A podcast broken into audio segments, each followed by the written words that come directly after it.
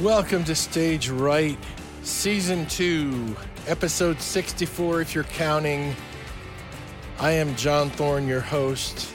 Summer is finally here in Michigan. Vacation is over, and I'm excited to be back.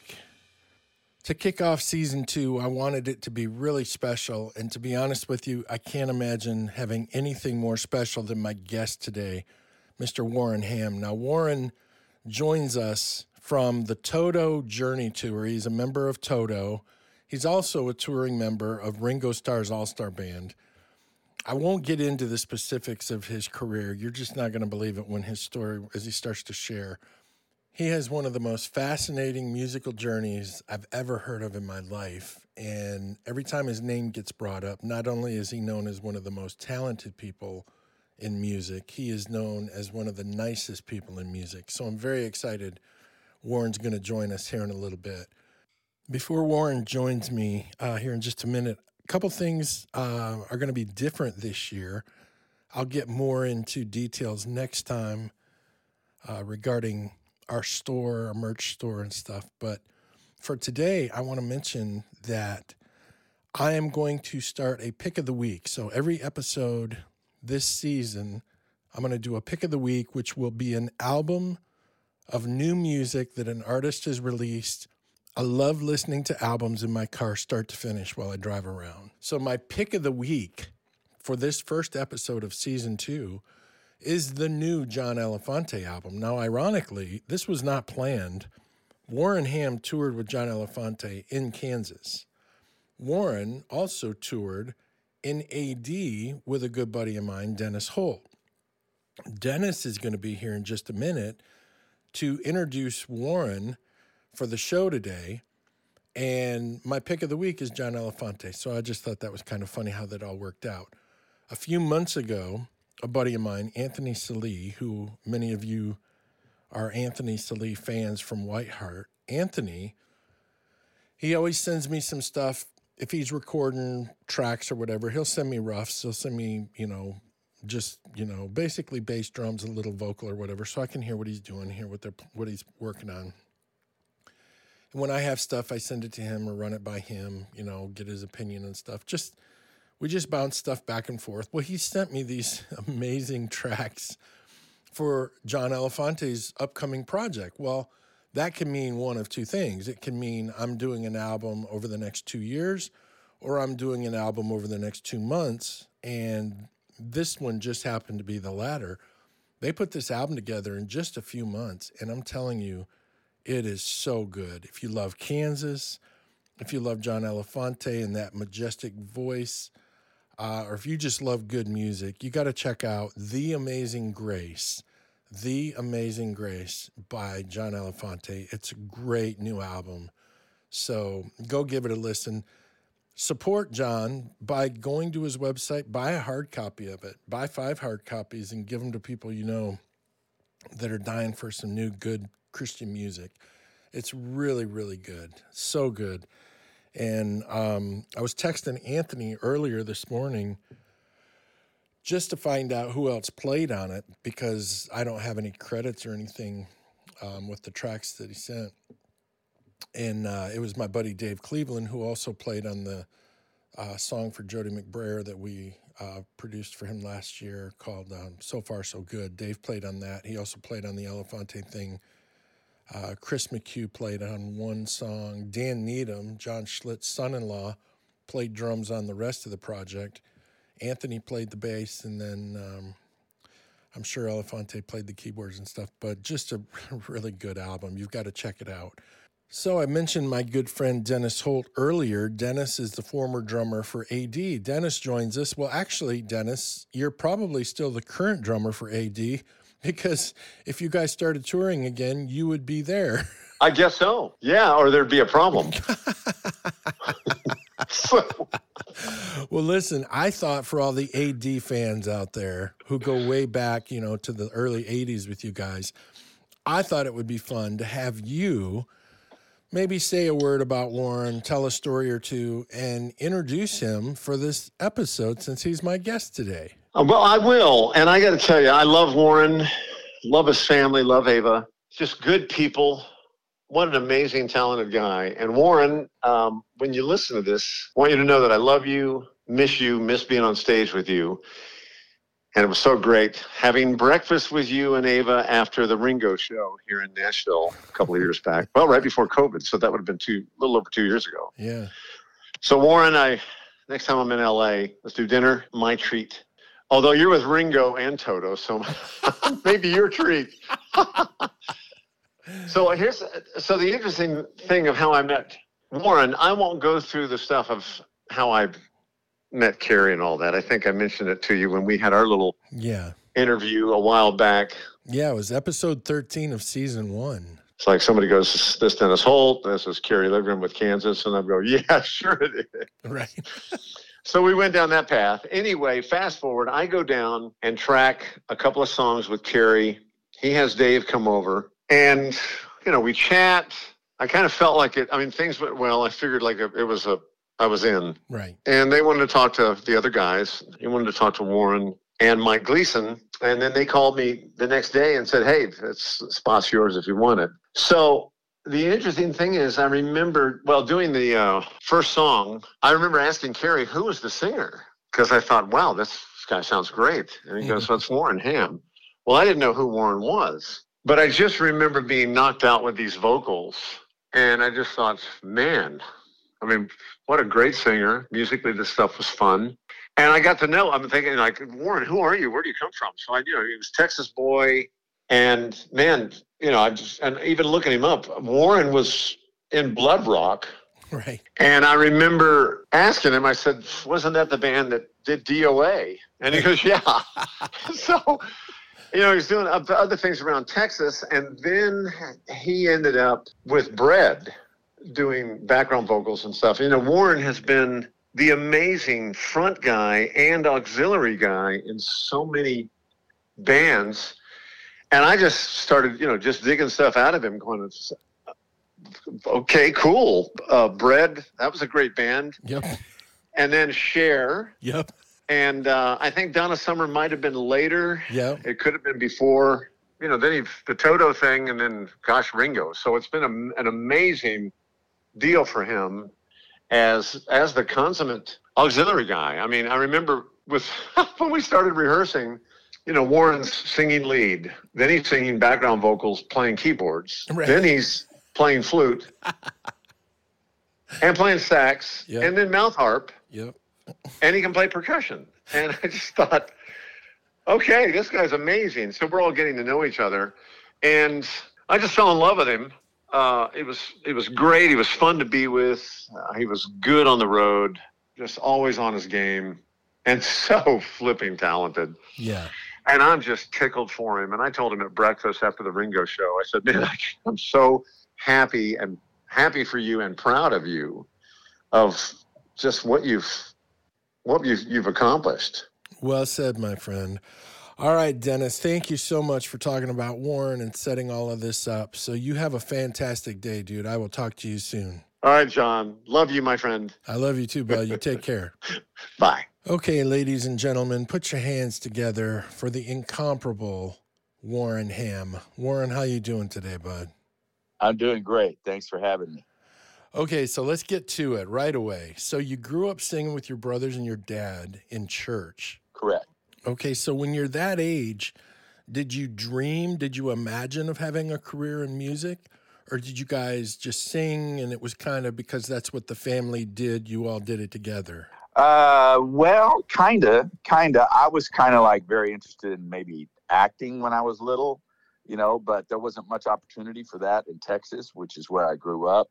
And my mom was a piano player and singer, and my dad was a bass singer, and so we grew up singing gospel music and the family. Right. and uh, we sang at churches and we traveled around to different various what they call singing singings Mm-hmm. uh, down in the south and um, so that's how i got my first initial musical experience Right. Okay. So you sang, but one of the things you're known for now, not to get too far ahead of myself, but you can play like 10 or 12 different instruments as well as sing. well not quite that many but yeah i do uh, i do uh, i started playing uh, I kind of got away from music for a little while because I was interested in trying to do sport. You know, when you're a kid, you want to, you don't know what you want to do. So Right. I wanted to be a baseball player for a while and football, but I was too too small to be a football player and not too short to be a basketball player and so on and so forth. So I figured once I got into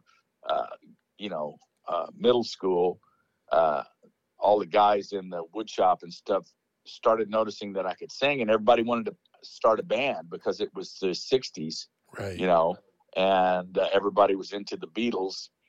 And I had done more country music with my uh, with my brother on guitar and myself on mandolin. This followed my our uh, gospel uh, situation, and uh, so we kind of we just kind of morphed into country music for a while. And then when I got into middle school, like I said, everybody in in the uh, all my classes, all the guys wanted to have a, a garage band, you know, Yeah. and so they knew I could sing. So I kind of got recruited to be the singer in uh, several of these local garage bands. excuse me, in Fort Worth, Texas. And so that's uh, that was how I initially gained a lot of that experience. And then I picked up the harmonica. Uh, started with harmonica as my first instrument around the age of 15. Uh, and then I became interested in the flute around 17, and uh, it just kind of kind of morphed into uh, saxophone because flute and saxophone are in the same Sure. family. You know, they're in the woodwind family. So I took up the saxophone at 20. So I was kind of graduating through several wind instruments throughout my teens, and then ultimately started playing sax when I was 20. Okay. So, did you have any piano background as a kid? No, not really. I didn't study piano until we always had a piano, so I messed around at home and stuff. Yeah. But I didn't really study until I got into college, into junior college, and um, it was uh, uh, part of the curriculum at the if you were going to be a music major to have an initial instrument, which was flute for me, Right. and then my set they needed a second instrument, and they encouraged piano because that's how you learn theory Yeah. and so forth. Uh, along with taking theory classes, uh, I studied piano, and I had found that I had some facility from it, which I probably gained from my mom, and uh, so it it kind of went hand in hand, so to speak. Right. The first time I became aware of you was in 1982 when the Kansas Live in Omaha concert video came out. Correct. I remember watching you and being blown away. I mean, you played woodwinds, you played keyboards, you sang great. And I kept thinking, hmm he's a multi instrumentalist that's a world class musician on every instrument. And I was thinking, did this guy just grow up in a practice room? How did he become so great so young? Through the '70s, uh, uh, I was working I, I, in the early '70s. Uh, I was with a. Uh, I kind of got into a local local band that had made big, and they had a deal with Capitol Records, and they were called Blood Rock, and they had a big hit uh, called DOA. Yes. And then I joined that group after the singer left, and the band sort of changed direction. We went into more of a prog rock. They were more of a like a Black Sabbath type of band before I got in. And then when I got in, it kind of changed directions and went to more like prog, soft rock, prog rock kind of direction with the flute and everything and sax. And so I spent the early part of my 70s doing that. And so that that kind of but i was the, the primary singer in that band too so yeah. it gave me that experience as well and so just being on the road and playing a lot was was how i learned. Right. and then i went back to college uh, after that in the mid 70s to try to finish up my degree but i was paying for all my own schooling and college and got to the point where i was just like running out of funds to pay my pay my way through college. And then i realized i didn't really need to have a degree to do what i wanted to do in music anyway. I did i did take courses in theory and orchestration and things of that nature so i knew more about uh, you know the uh, the workings and the mechanics of music so to speak Sure. and I educated myself. You know, I learned how to read. Uh, was in the a, a jazz band, and I couldn't read when I first got into the jazz band, but they recognized that I could improvise Yeah. better than a lot of the guys that could read. Right. So they, they stuck me in the band and said, "Here, just sit here and watch and learn how, and learn and." And when it's time for solo, we'll give you a solo. kind of. That's awesome. So I, so I learned uh, about jazz. excuse me, doing that. Yeah, I was still uh, playing a lot of flute, and that was my major. A lot of classical flute, and they were really they were really grooming me for the orchestra. But I learned more about jazz by being in the in the uh, studio band. Right. And back then it was popular. Flute was Jethro Tull was all over the place. Correct. He was one of my my uh, big influences. Which, by the way, I got to meet uh, Ian Anderson a couple of years ago when uh, when b- b- just uh, prior to the pandemic when we were doing a summer tour in in Europe with Toto, and uh, we were on the same same bill. In fact, Jethro Tull opened for Toto at an outdoor festival, and I got to meet Ian Anderson, which was a big thrill in my life. I got to tell him how much he influenced me. Oh, that's great. So it was really really fun. Yeah, for sure. Hey, let me ask you this before I forget. Uh huh. Growing up in church and singing in church and then ending up in a band like Kansas and doing the secular stuff, at any point did you catch any flack or did anyone give you a hard time because they thought you were leaving, you know, the music ministry or anything? Not really. Uh, I'm sure people may have thought that. You know, uh, I've never really received any any criticism, so to speak, for it. Um, I, you know, I, I just think as long as you let everybody know where you stand, you know, which I have, Yeah, and kind of uh, like we have a prayer circle every night with Toto. You know, right. and uh, I don't lead it every time. There's another guy that prays, but I'm I'm the one that invokes the name of, of Jesus. You know, at the end of the prayer. You know, for when I when I'm asked to pray, Right. and so I, you know, told the guys where I'm at and witnessed Sure. to them, Yep. and so I kind of feel like, uh, but I don't I don't force my views on them. You know what I'm saying? It's like uh, I I told them I'm not, going to like Indian wrestle you to the ground and make you believe in Jesus. You know, but I'm just telling you where I'm coming from. right. and and it really I, I I generally waited until somebody had a question about it you know Yeah. and uh, and then I figured that well that's an opportunity but as far as criticism from the church uh, not really uh you know because I've always been open and said uh, open and said you know what I make a living as a musician just like a policeman makes a a, a living being a policeman or a Yeah. journeyman con, you know guy who builds houses or Right. or a bus driver or a plumber or any other trade. It's a trade, right? Yep. So that's how I make my living, and it just happens to be that that uh, I happen to be a musician who also happens to be a Christian. You know. Right. Well, one of the things I've traveled in circles that kind of have run parallel with yours, so some of it's overlapped with some of our friends and stuff. Every time your name has ever been brought up, two things are always said. Number one, not only are you a great singer, but you're a great musician no matter what you're playing. And number two, that you are literally one of the nicest people in the music industry, period. Well, I have to say that you know I give the credit to God for that because uh, you know we're all, as as you know, as a Christian, we're we're all we all fall short Yeah. of, of the glory of God. But so I give him the credit for any goodness that is seen in me, Amen. you know, and I just try to live according to what I believe he would he would like me to do. I don't I don't always succeed, you know, I fail just like all Christians do from time to time, but but it's my faith and belief that keep that sustain me through throughout my career, you know, and my life, you know. Right. Okay, so let's start moving through your journey with all these legendary artists because I've got so much I want to get to before I have to let you go today. Okay. So tell everyone the story of how you ended up singing with Cher in Black Rose.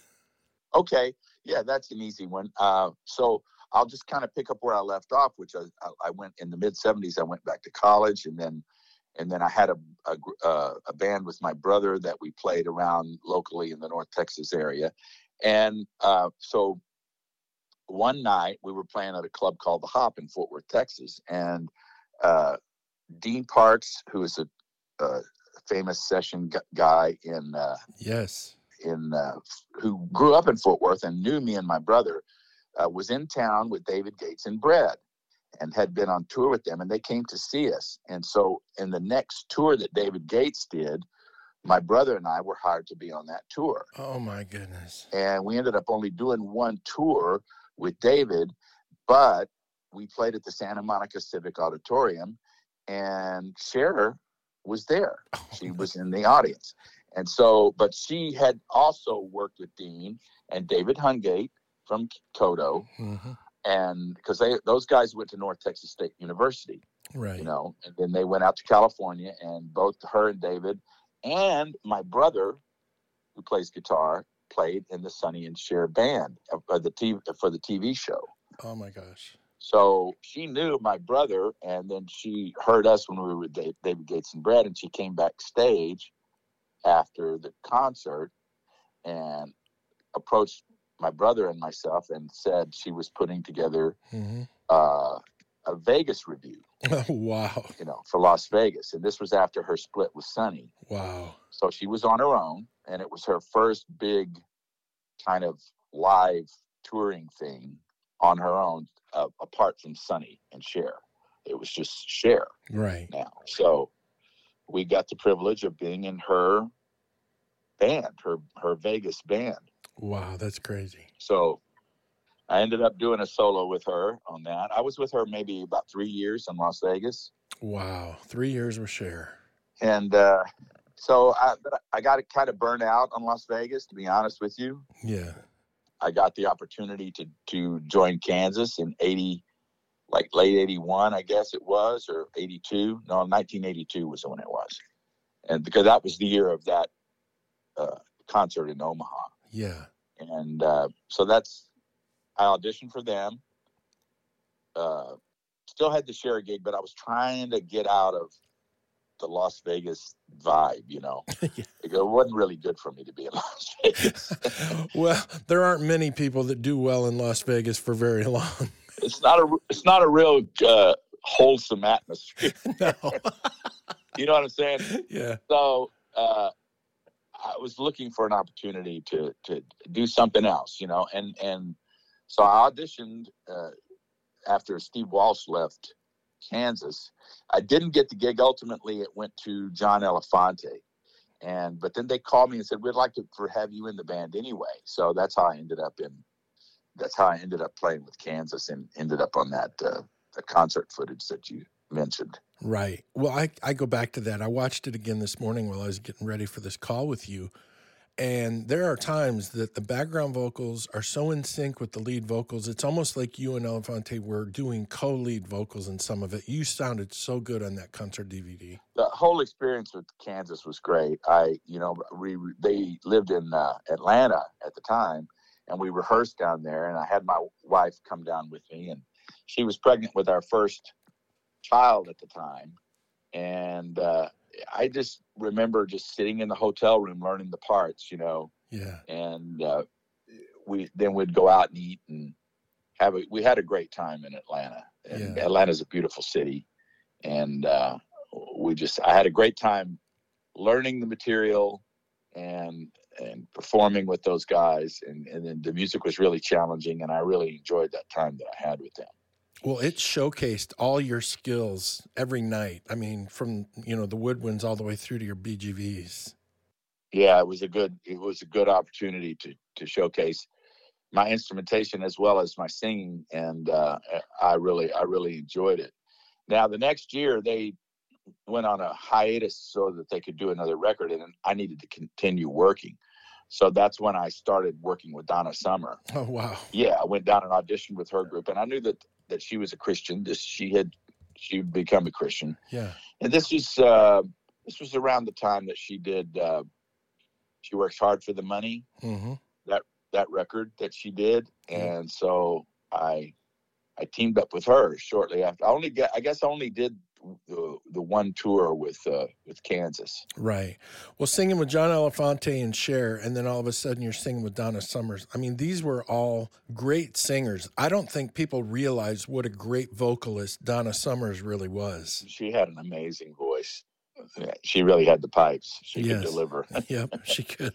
All right. So I have a lot of CCM listeners on my show. Tell everyone how the conversation came about where you joined Kerry Livgren and AD. Well, Kerry Livgren and Dave Hope wanted to do, do more uh, Christian prog rock. Okay. There was some resistance to some of the, I guess, some of their lyrical content or something. Kansas didn't really want to go that Christian, you know, because they were they were already established as a secular, Sure. Sure. you know, success, so to speak, and um, so there was some resistance to that. And of course, Kerry and Dave, being new Christians, were really gung ho to do more uh, of a message, you know, Yeah. of a gospel message in their music. And so that's kind of initiated the whole push to do another uh, project, which is what it started out to be was a project, you know, Yeah. uh, a side project. Kerry Livgren and AD is what, what what the what the first record was called, Timeline Right. that we did. And uh, they asked me to be in it and to be one of the singers. And they asked uh, uh, uh, uh, Mike Gleason. And of course, Dennis was in it. And so that was the five of us Yeah. myself, uh, Mike Gleason, and Dennis Holt.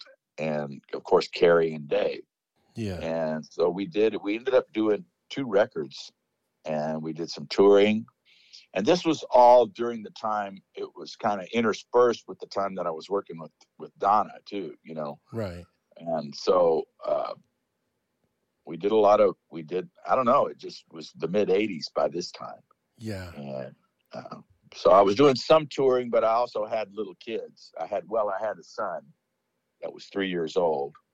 And um, then I had another, uh, my wife had another daughter when we were in 1987. But by this time, I was, uh, I did the two records with uh, AD and we did some touring, and it wasn't really working out for me financially. Yeah.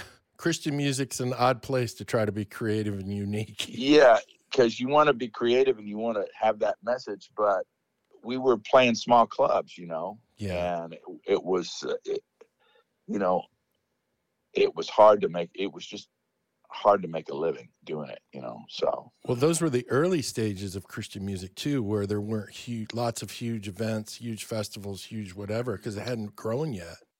right, It certainly wasn't what it's grown into in the last 25 years. it's true. And so we were in the very uh, infant stages of of the of the you know the popular gospel music at that time. Sure.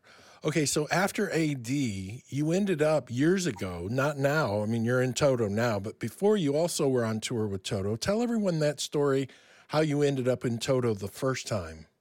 Well, the Toto thing came about quite the same way that the Kansas thing came about. They they were looking for a singer, and I auditioned. They called me, and I went in and auditioned uh, as a singer. And ultimately, it went to Joe Williams, Joseph Williams, Yeah. um, and they called me and said it was the same. It was history repeating itself. It was the same scenario again. They said, "We'd love to have you in the band," you know. So uh, I, that, that's how I got in with them too, and I did virtually the same type of thing that I did with uh, with Kansas. You know, backing vocals, high vocals, Yeah. uh, saxophone and flute, some harmonica, and uh, so it was just it was great. You know, to to tour with them, and I did I did a couple of couple of three tours with them. You know, right. and and I was still again work I was still working with Donna some uh, off and on. You know. Yeah. And so whenever they would take a year off to do another record, I would go back out with Donna. And and then uh, I worked I worked with Toto, I guess, 87 and 88, 86, 87, 88, that kind of thing, maybe. Well, it was more like 1987, 1988. Okay. And then I worked with uh, Amy Grant in 89, I remember. So, Sure. Okay. I have to mention this point before I move on because I don't want to let it get past us. mm-hmm. You were part of two of the most proficient rock bands known musically for their musicianship Toto and Kansas. Both bands, you auditioned, you wanted to be the lead singer. You didn't get either band, but both bands thought enough of you as a person and as a musician that they both created positions for you within the band. That is unbelievable. No, I was flattered and, and honored, and, and that's why I did it. You know, uh, it, it's like you know this. The music business is very competitive. Yeah, music, and and uh, you have to be reconciled with that. You know, you can't just say, "Ah, oh, I didn't get what I wanted, so I'm going to quit." You right. know, you can't do that. You got to hang in there, and and and and I love I love playing instruments. I love I love playing music. You know, yeah, and and to get paid for it, and to travel and see the world is one of the greatest privileges I think I've ever had. You know, yes, and so uh, that's why I'm still doing it to this day. right on. Okay, so before I get past the first time in Toto into the Amy Grant years and all the other stuff that follows after that, Warren. Uh huh. I have a lot of drummers and musicians that listen to my podcast. Take a minute and talk about your first time in Toto because Jeff Porcaro was the drummer. Please explain to everyone what it was like to be eight feet from one of the best drummers ever. Yeah. Yeah. Jeff was just, well, first of all, he was one of the during his lifetime, he was one of the one of the most sought after session drummers in Los Angeles. Right. You know, and so he worked with everybody, and uh, his feel it was just his. Jeff wasn't like uh, a solo type of drummer. He wasn't like. Uh, oh, I don't know, a, a, Ginger Baker or a Neil Peart or or one of those guys. He was just his feel was just almost indescribable how solid he was and how how good his time was and everything. And that's why he was used by everybody. Right. Because he, he could make it feel so good and sound so good. And it was the same way live. He was just like uh, he was just like being on a magic carpet. You know what i mean? Yes. As a bass player i do know what you mean.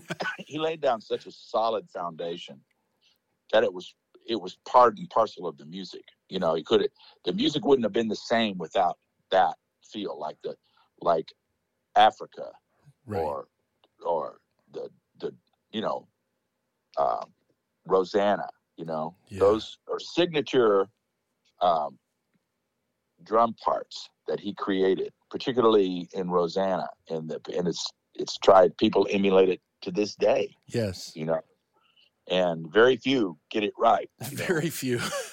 and uh, he's just he just had that amazing ability, you know, and perfect time. Right. It, it, it, was really uncanny how great he was, you know. Yeah.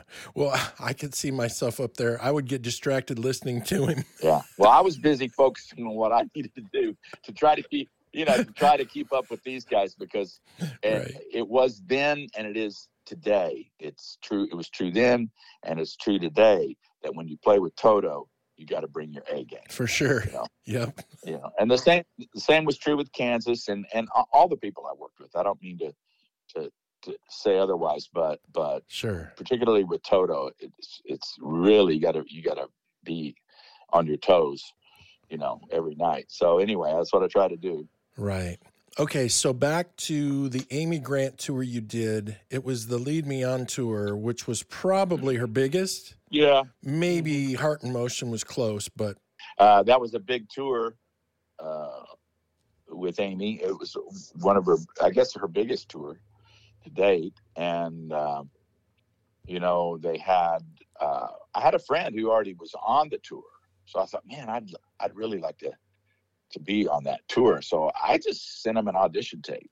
Oh wow! You know, and they said, "Oh, okay, we're going to fly you out, and we'll we'll discuss it." So I, they flew me out to Nashville, and we and we uh, we came to terms, and I found myself on that tour. You know, and it was the first big arena tour I had done. Now I had done arena tours in in uh, with Kansas, and I had done arena stuff in uh, Europe with Toto. Yeah but never as big as this in America. So it was a every every arena was like sold out. She was huge at the time, right? And uh, so it was a really big deal, you know, a really uh, probably the biggest tour in terms of uh, you know the amount of trucks and buses and and personnel that they took out on the road, you know.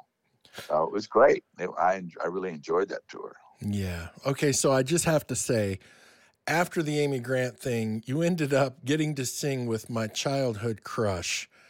Uh, tell everybody about your time with Olivia Newton John. You not only sang background with her, but you sang all those Grease classics with her. How crazy! Oh, that was really cool. See, well, now there was a period after the Amy Grant and the Donna Summer thing that I began to like get a little weary of being on the road. So I took some time off in the early 90s and tried to do some other things, be at home with my family, my kids, that kind of stuff. I did I did different jobs. I did uh, like I worked I actually drove a taxi for a while. And then I drove uh, did I did some courier stuff for Disney and just trying to stay at home, you know. And then in the toward the middle of the uh, uh, the toward the middle of the 90s, I uh, I joined up with uh, Frankie Valli in the Four Seasons. Oh wow! Because I knew uh, I knew the uh, musical uh, director for Frankie, and so I ended up being in the Four Seasons for about three years, oh which which was cool. That was another cool experience. A lot of good vocals and and a good experience to be involved with that, and a, a, a little bit of a different vibe. You know, Sure. suits. We wore suits, and we sang we we sang a different ty- style of music, but it was a lot of fun.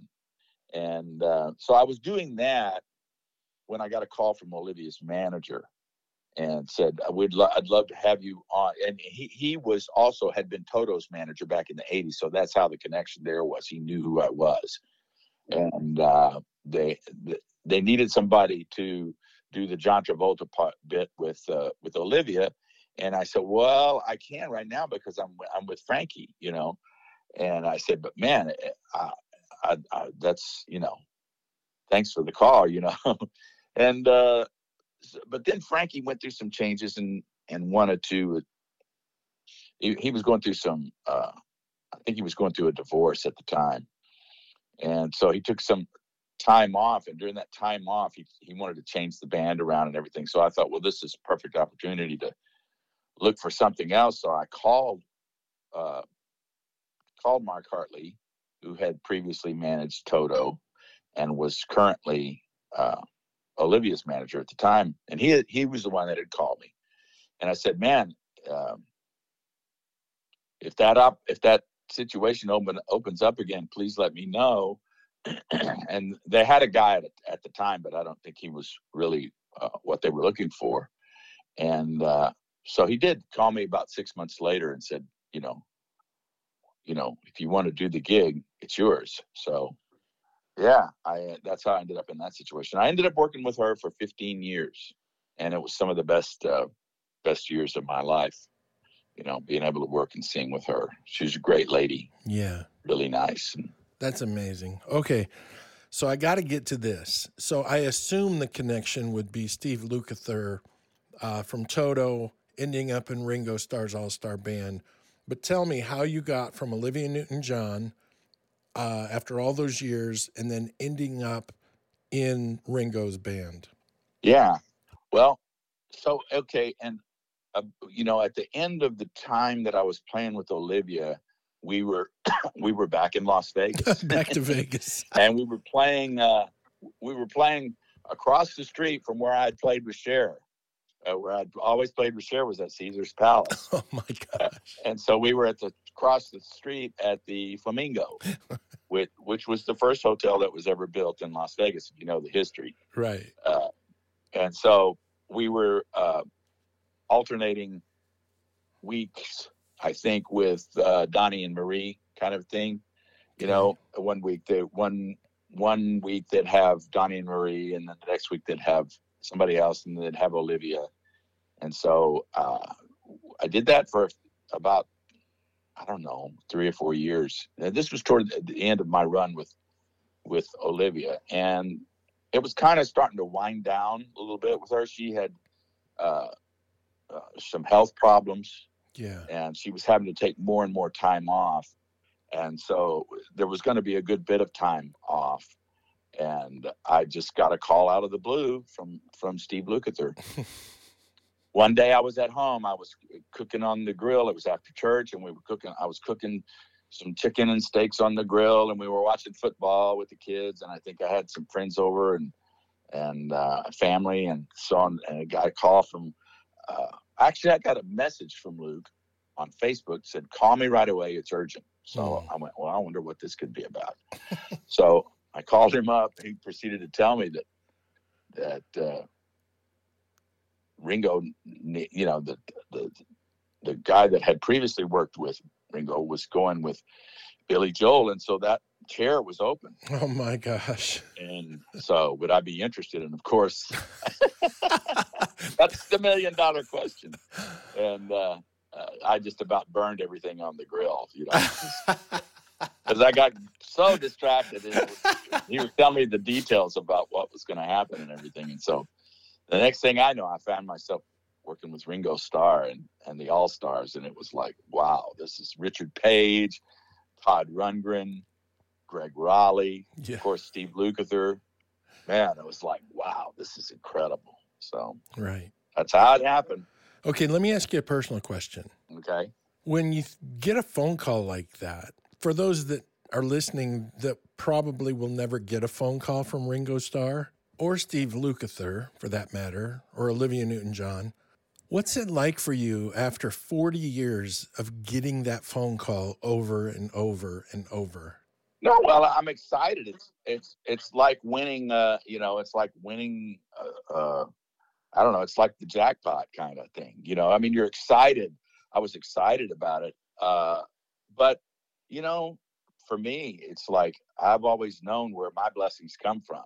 You know what I'm saying? Yeah. So, uh, yes, shocked, surprised, excited, but not completely Right. you know because i know i know that most of my blessings come from the lord all of my blessings what am i talking about most all of my blessings come from the lord Absolutely. so i'm not i'm not that surprised you know and i just but i just know that i have to like get my head into the space where i've got to do what i've got to do yeah. you know uh to make my game as uh, on the uh, on that level you know what i'm saying All right. So, speaking of that level, to be on that level, how much time would you say you rehearse or spend time rehearsing now versus on stage? Well, I don't, maybe not as much as I used to, but I try to spend an hour or two every day working on something. You know, either either a vo- vocal stuff or or transpose something or transcribe something off of a solo or read a solo or do some do something where I uh, continue to grow musically. You know, Right. I just want to keep up my chops, so to speak. Right. Okay. So, in Ringo's band, it's all peace and love and fun. It looks like from the outside. But when you're on the stage and you're looking at a Beatle and you're looking at Steve from Toto and you're looking at Greg from Journey and Colin from Men at Work and you're playing all these classic songs, is the, is it funner or is there pressure or how do you process that night of music where everyone in the room knows every word to every song? Just being prepared Yeah. You know what I'm saying? I focus on the music. You know what I mean? I'm saying, and I and when like when I get nervous or something, I really try to focus on the music. And actually, playing keyboard is one of the best things for me to to to to bring me to bring me back into focus. You know what I'm saying? When I start to feel overwhelmed or something, Yeah.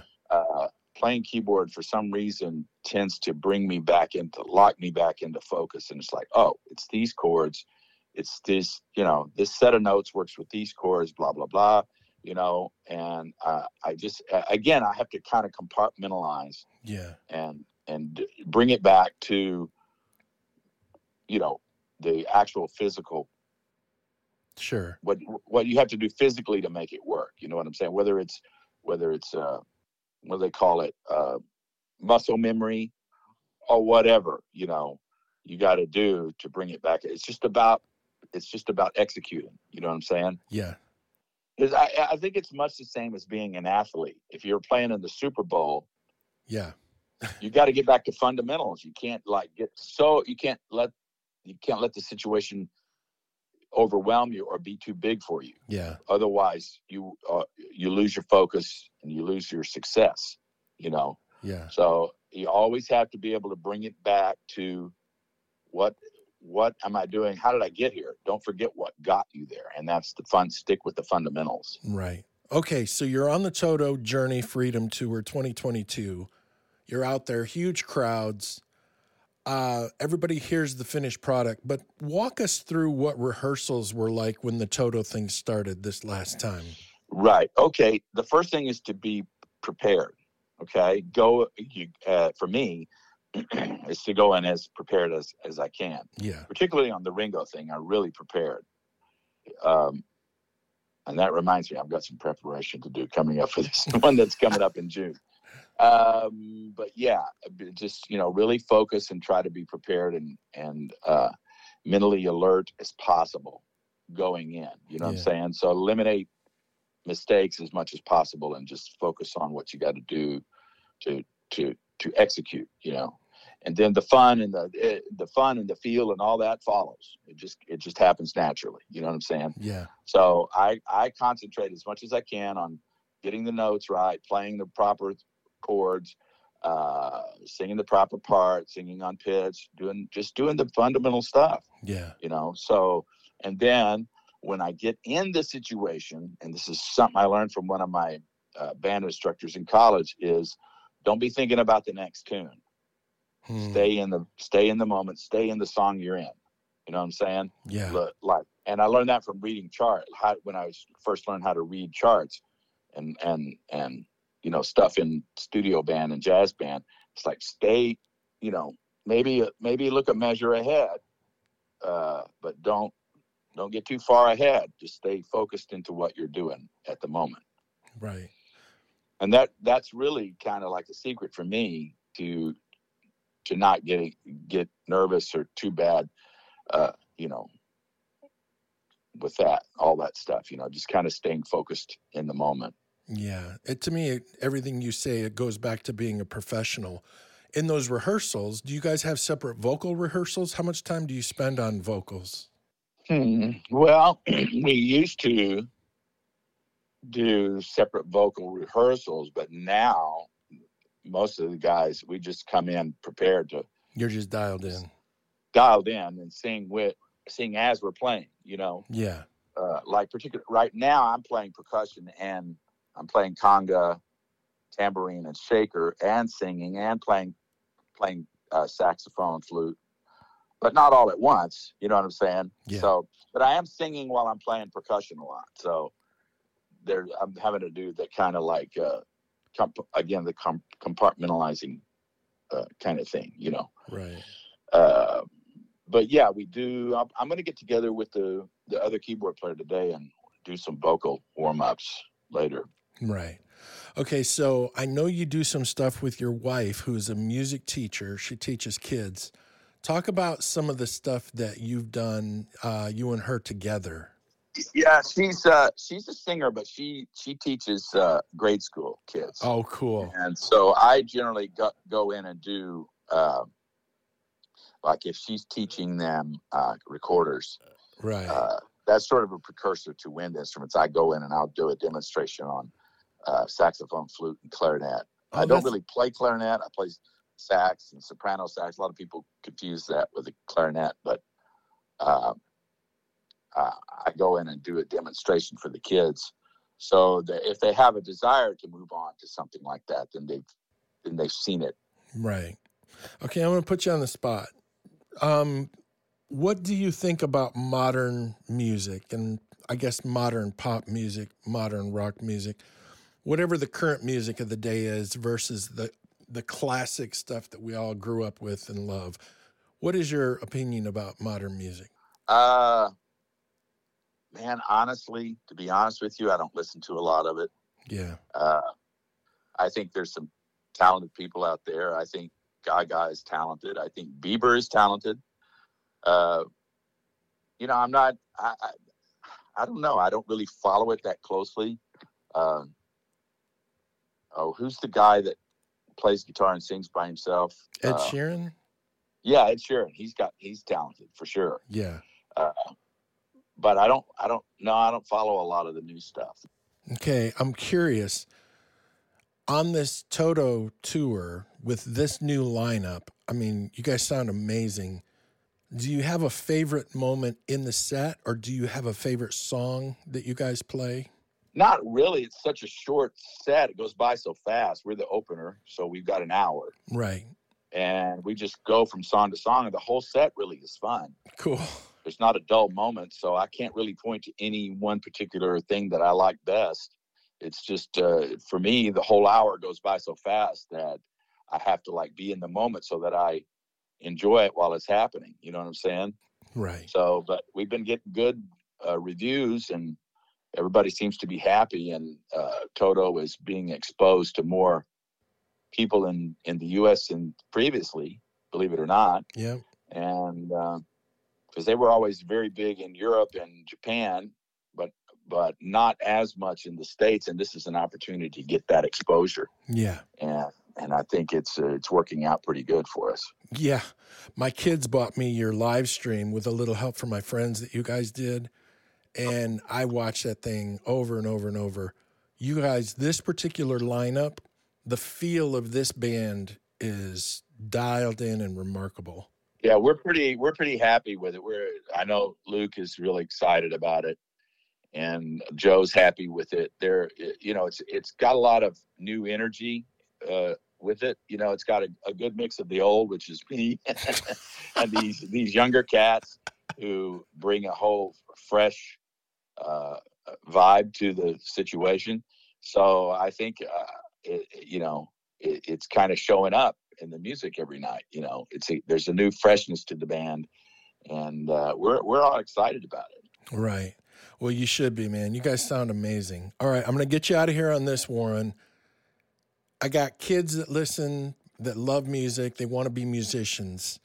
Give them Warren Ham's best musical advice for their future.